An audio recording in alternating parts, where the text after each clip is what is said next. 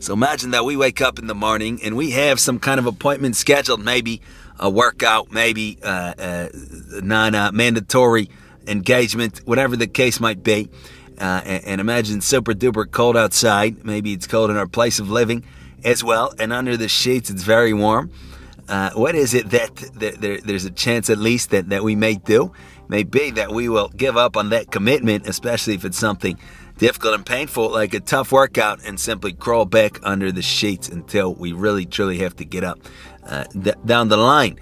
All right, so what would this be an example of? It would be an example of not finding the strength to face what we perceive to be the external world. The internal world, the inner world, my world is here under the sheets. Warmth, comfort, rest, relaxation. And the external world, the scary world, the cold world, the big world is out there, based off in light of what I have to do. The workout, the appointment, this or that. So this is a small example, but we see that one way to view one of our challenges in life is to do something like that, except with our life overall, and that is to emerge from the literal as well, but the proverbial womb, emerge and to do whatever it is that must be done in the world, in our part of the world, literally and figuratively, and that is a challenge that all too often we do not step up to, and consequently we crawl back into the metaphorical, under the metaphorical sheets. We do not go out into the cold, the metaphorical cold, and consequently we do not do what it is that we could have done, and the positive side is that it's comfortable, and we can't deny that it's nice and comfortable to be under the sheets, but the not so positive side is that we're not going to make gains, right? If we have a workout scheduled but we stay under the sheets, we're not going to get stronger. We have an opportunity, maybe a job interview that's scary and we miss it because we're too scared and it's too cold. We're not going to get that job. So it's the same thing. We stay under the sheets, and consequently, yeah, it's comfortable, but we never really get the benefits that we could otherwise. Now, as with many things that can be seen in moderation, in very many instances, we can take extreme cases just to really get the concept down pat. So we see in extreme cases of such resistance to confronting challenge, people absolutely, even in adulthood, break down and revert back to the infantile state. So much so that maybe a grown man or woman will be trying to suckle some milk from a bottle and just refusing to speak, refusing to talk and walk and all of this. We see cases like this. We see cases where people strive to replicate the conditions of childhood in their adult life, whether it's through their relationships, for example, finding somebody to be the mother, right, as opposed to being an equal in a romantic relationship, finding somebody to mother a person, right, and baby him or her, and things like that. So you see this again in its extreme form, where a person just has a full-on breakdown of the personality, and the personality collapses because there's just not strength enough to deal with the stress of actually, being out in the world and doing what has to be done. So what are some techniques here? Hopefully you get the point of what's being discussed. What are some techniques here to having the strength to go out and do what has to be done? So it's a strength. Another way to view it is having enough cause, is having enough desire to resist something that would be contrary to a given objective. So for example, if we have physical strength, here it's a little bit complicated because the question of how that the desire translates to the physical, but let's keep it to mental things and say, I have enough strength to go and resist the urge to go on a shopping spree. Why do I have enough strength to do this? It might be because I recognize the negative consequences of that. Maybe I have a lot of bills that I need to pay that are coming up, and that gives me a counter motive to not engage, to go on a shopping spree.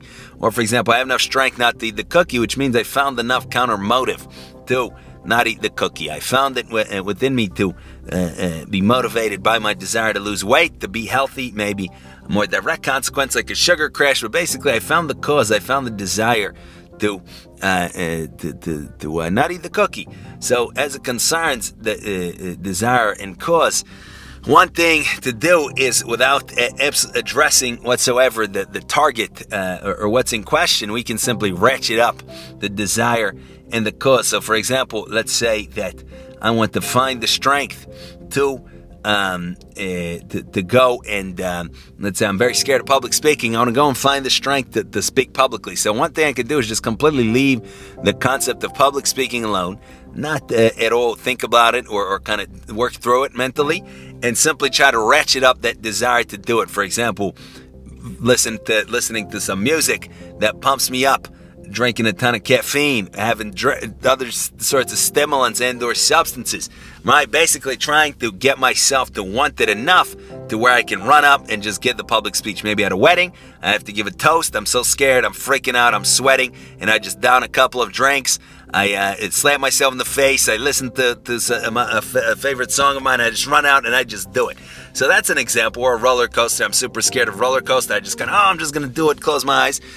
But another thing that we can do, and this can work great, especially for short-term kinds of things where we just have to close our eyes and do it. Maybe our friends convinced us to climb to the top of a diving board, right? And we're super scared of heights, and now we don't want to look bad, but it's super scary. Everybody's yelling, jump, jump, jump.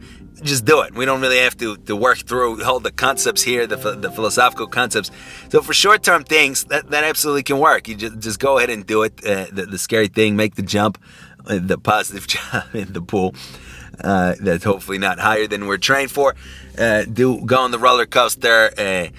Do the public speech, things like that. But we would say for a long-term strategy, getting ourselves to a situation where we're absolutely freaking out and our adrenaline is spiking is not a practical thing, and we're going to experience, chances are, physiological, as they're called, and psychological consequences of what we're doing constantly. We're absolutely freaking out, right? Maybe we get into a new sport. The first few times, it's perfectly normal to freak out. That's exactly what we should do, is to just do it.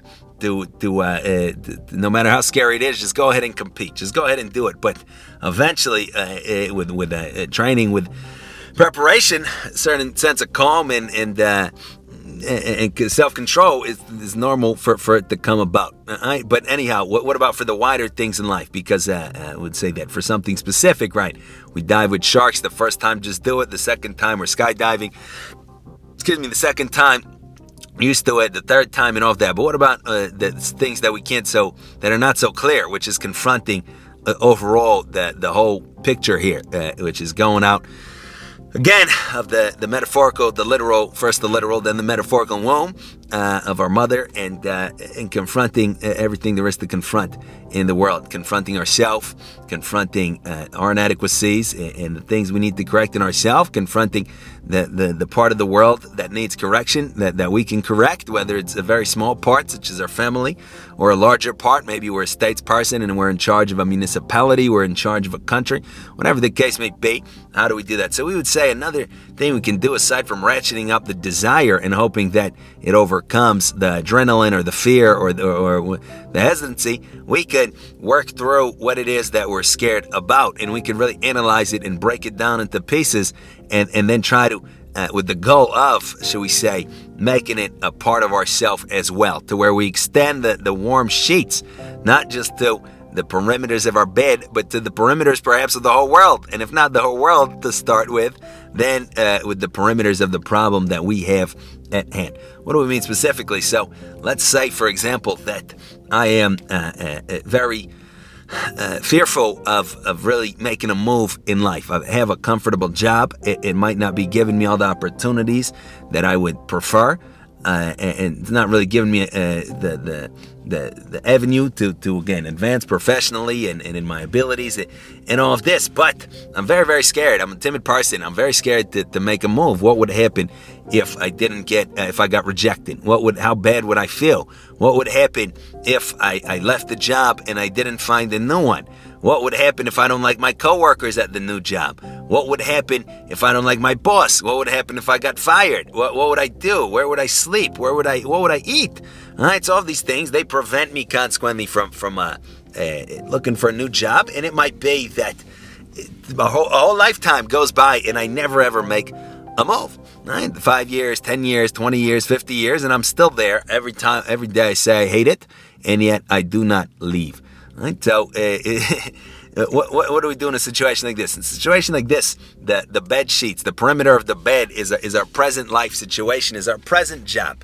Right? And the goal would be, one thing is to, like we said, ratchet up the desire to just get so fed up, to just get so angry. I don't care. I'm just going to do it. I'm going to find a new job. I don't care. That's one thing, but maybe that doesn't work because with these kinds of things, with jumping off the diving board, it's a split second. Here, we have to build up the determination potentially for, unless we have a sudden opportunity or something like this, and we just have to say yes. Usually it's the job search, and we have to apply, and we have to resign. It's a long process. It's not in 1 second, so we can't really, it's a little bit harder, should we say, to build our emotion up in that acute way where it will actually compel us to do something over the long term. So here we would try to extend those bed sheets, that warmth, to the entire job process. How do we do that? So we have to ask ourselves, we can ask ourselves, should we say, a couple of questions. We can really think about it. We can say, what am I really scared of? What am I really scared of? I'm scared that, let's say I'm scared that I won't find a new job. So I say, so what? Okay, so I won't find a new job. What would happen then? Well, I could not have money to pay rent. And what would happen then? Well, I would live out on the street or have to go on somebody's couch. Well, what would happen then? Well, it wouldn't be so comfortable. Well, what would happen then? Well, it would be embarrassing. Well, what would happen then? So we keep pushing and we reach a point where we understand, that nothing would happen in the final absolute sense. And we can go extreme and go all the way, but we don't need to. Just even in the reasonable sense of I might end up on the street, or I might eat food that I don't really like. Okay, so the ultimate thing that I'm so scared of is that I might experience a little bit of discomfort. Now what? So what? All right, so what? All right, something else. I say maybe, what if I don't like my new coworkers? Okay, so what? Well, that can make me be embarrassed. So what? Well, it wouldn't feel good. Well, so what? Well, right? So we get again to the point where we say, so what? It doesn't matter. Okay, you don't like them, you do like them. Who cares? Okay, so you get fired, you don't get fired. So basically, we don't have, it's not that we're after a lackadaisical attitude of nothing matters, anything goes, but it's that we're trying to find some bravery. We're trying to understand that there's no ultimate drawback to doing something. Just like in the morning, we say, we can ask yourself, so what if I get up right now and go work out, even when it's cold? Well, I'll be cold. So what? Well, it won't be comfortable. Well, so what? Well, I don't know. It's just, right? So we see it's irrational. It's just the creature in us, the little kid, the little baby in us that doesn't want to get out of the womb. So we push ourselves out by potentially by asking these questions, and it might not happen right away because we still have the instinct. But if we can succeed in rewiring our conception of things to include what's in question under those sheets and consider it to be just as warm and just as friendly as anything else, then it'll be nothing. All right, so again, for example, let's say somebody is very kind of, territorial, a person that feels very comfortable in their particular space, but very uncomfortable even in the neighboring town, anywhere else. Everywhere else is the cold world, right? I can't believe across the street, that's the evil land of the hyenas and the darkness. Right? Like in that movie, what is it? The Lion King. That's the evil territory. Right? So here a person would have to, can either, again, if there was a need to go somewhere, either ratchet up that desire or just think, is there really a qualitative fundamental difference between where I am and another place? There can be practical things. That might be a gang-infested area. It might be dangerous, sure, but practical, we don't necessarily feel an emotional type of way about it. We understand practically there's germs places. Doesn't mean that we're not leaving the house. We understand practically there's all kinds of things that we do. We could slip and fall, goodness forbid, and bad things can happen there. But we still do it. So we understand practically isn't really, chances are it's not practical. That's compelled. Practically, we do practical things. We lock the door at night. We close our windows when we leave the house on vacation. Things like that. Practically, we do. But emotionally, where we feel, I can't go there. Only my street, only my house is the warm place under the bed. Everywhere, not under, might be under, but the warm sheets. Everywhere else is cold and dark and awful. So here we rework our conception. No, it's not. It's just as much my home as anywhere else qualitatively. And we can do that again to the whole world. The whole world is just as much my home as anywhere else. In the sky, in the seas, on a plane, on a ship, in a car, there, here, everywhere. Right, it's all my home. It really, there's no qualitative difference. I feel equally, ultimately comfortable. We want to get to the point of thinking under my sheets, as I do in the worst environment, in the worst place. It might not be physically equally comfortable, obviously, but emotionally, psychologically, I understand. It's no big deal. No matter what happens, it's not the end of the world. Literally, it's no big deal. So that would be the idea. So again, we rework our conception. And maybe we didn't really touch upon it, but maybe there's even a more sophisticated view, which is that we can start by saying that we studied the ways of indigenous peoples throughout the world and throughout history. Now I see with things are a little bit complicated and mixed up in most places because of technology, because so much mixing has gone on. But in its pure form, we see that that would have been called, not in a, we don't want to say, and obviously in an offensive way, but just the more elementary kind of phases of human life. We see that just like a baby's baby, then grows up, becomes an adult, hopefully. Humanity is a baby at first. Excuse me. And then hopefully grows up and evolves and develops. But, excuse me. In places where not much development has gone on, and that we see that almost, we would say, perhaps universal phenomenon that every single thing that has a different cause to people, again, in the elementary phases of life, meaning there's no such thing as the concept of a universal kind of let's say law, right, of universal causation. So, for example, an alligator went and ate my neighbor. How can it be? It must be because a wizard or a witch put a hex on the alligator, it transformed into the alligator and did it. A different alligator ate a different neighbor, is a different witch. There's no such notion that it can be that here's a wild animal, it has instincts, it wants to eat, this is too complicated. It has to be something like that. We recognize clearly, you have what I want, you want to take what I want, you're against my interests, so we transfer that then in this situation to every single thing. Somebody slipped and fell, somebody put a hex on me. The bad weather, we have to go and it's a specific cause, there's a specific kind of entity behind the fact that there's bad weather. We have to figure out what it is. So we see in our initial elementary phase of life, our world is extremely fractured. Our bed sheets are very, very narrow, extending perhaps just to ourself, our tribe, our clan. All of this and everything else has its own unique cause. We would say as we move ahead in our human development, the idea would be to put more and more things under the same cause. Now it's not that each time a different witch or wizard put the hex on the alligator, each alligator that attacks my buddy's goodness forbid. But it's that there's such a thing as an alligator and it has instincts, or crocodile, whatever the case might be, whatever's the right one. And it has instincts where it wants to eat, and you know, it can eat the person. That if unfortunately, tragically, the person's in the way. So form these laws, right? It's not that there's a separate cause for lightning and thunder and sun and nice weather. It's just such a phenomenon as weather, and it functions according to certain rules. All right, so we form things under more and more general rules and categories. Obviously, the ideal would be, as physics can tell us, to have a rule or an understanding that would account for all phenomena altogether under a single, simple, hopefully formula, as they would have it. It might be rather, that's a different discussion, but the spirit of it is very nice. It's commendable, right? We want to understand things in more and more general ways. Not that, you know, each time I eat, it's a completely different thing. It's the same thing. I have a stomach, I have a digestive system. We form a rule. So I understand. I need calories. It doesn't. I can abstract from the particular calories from the burger, calories from the salad. I have calories. I can understand the concept. So it makes life easier, to say the least. So here we would say that we can also work towards unifying our conception of things. And even though we don't know yet the theory of everything, we can surmise that ultimately everything cannot be accounted for by an infinite amount of individual causes that are not at all connected with each other and that originate with their own self and strictly in light of the effect. Meaning, the icicle fell, there's a cause that called falling, making the icicle fall at this particular place. Maybe not, right? Maybe there's something more general. Maybe it's something we call gravity. That obviously doesn't explain anything. It's just the name of a rule describing phenomenon.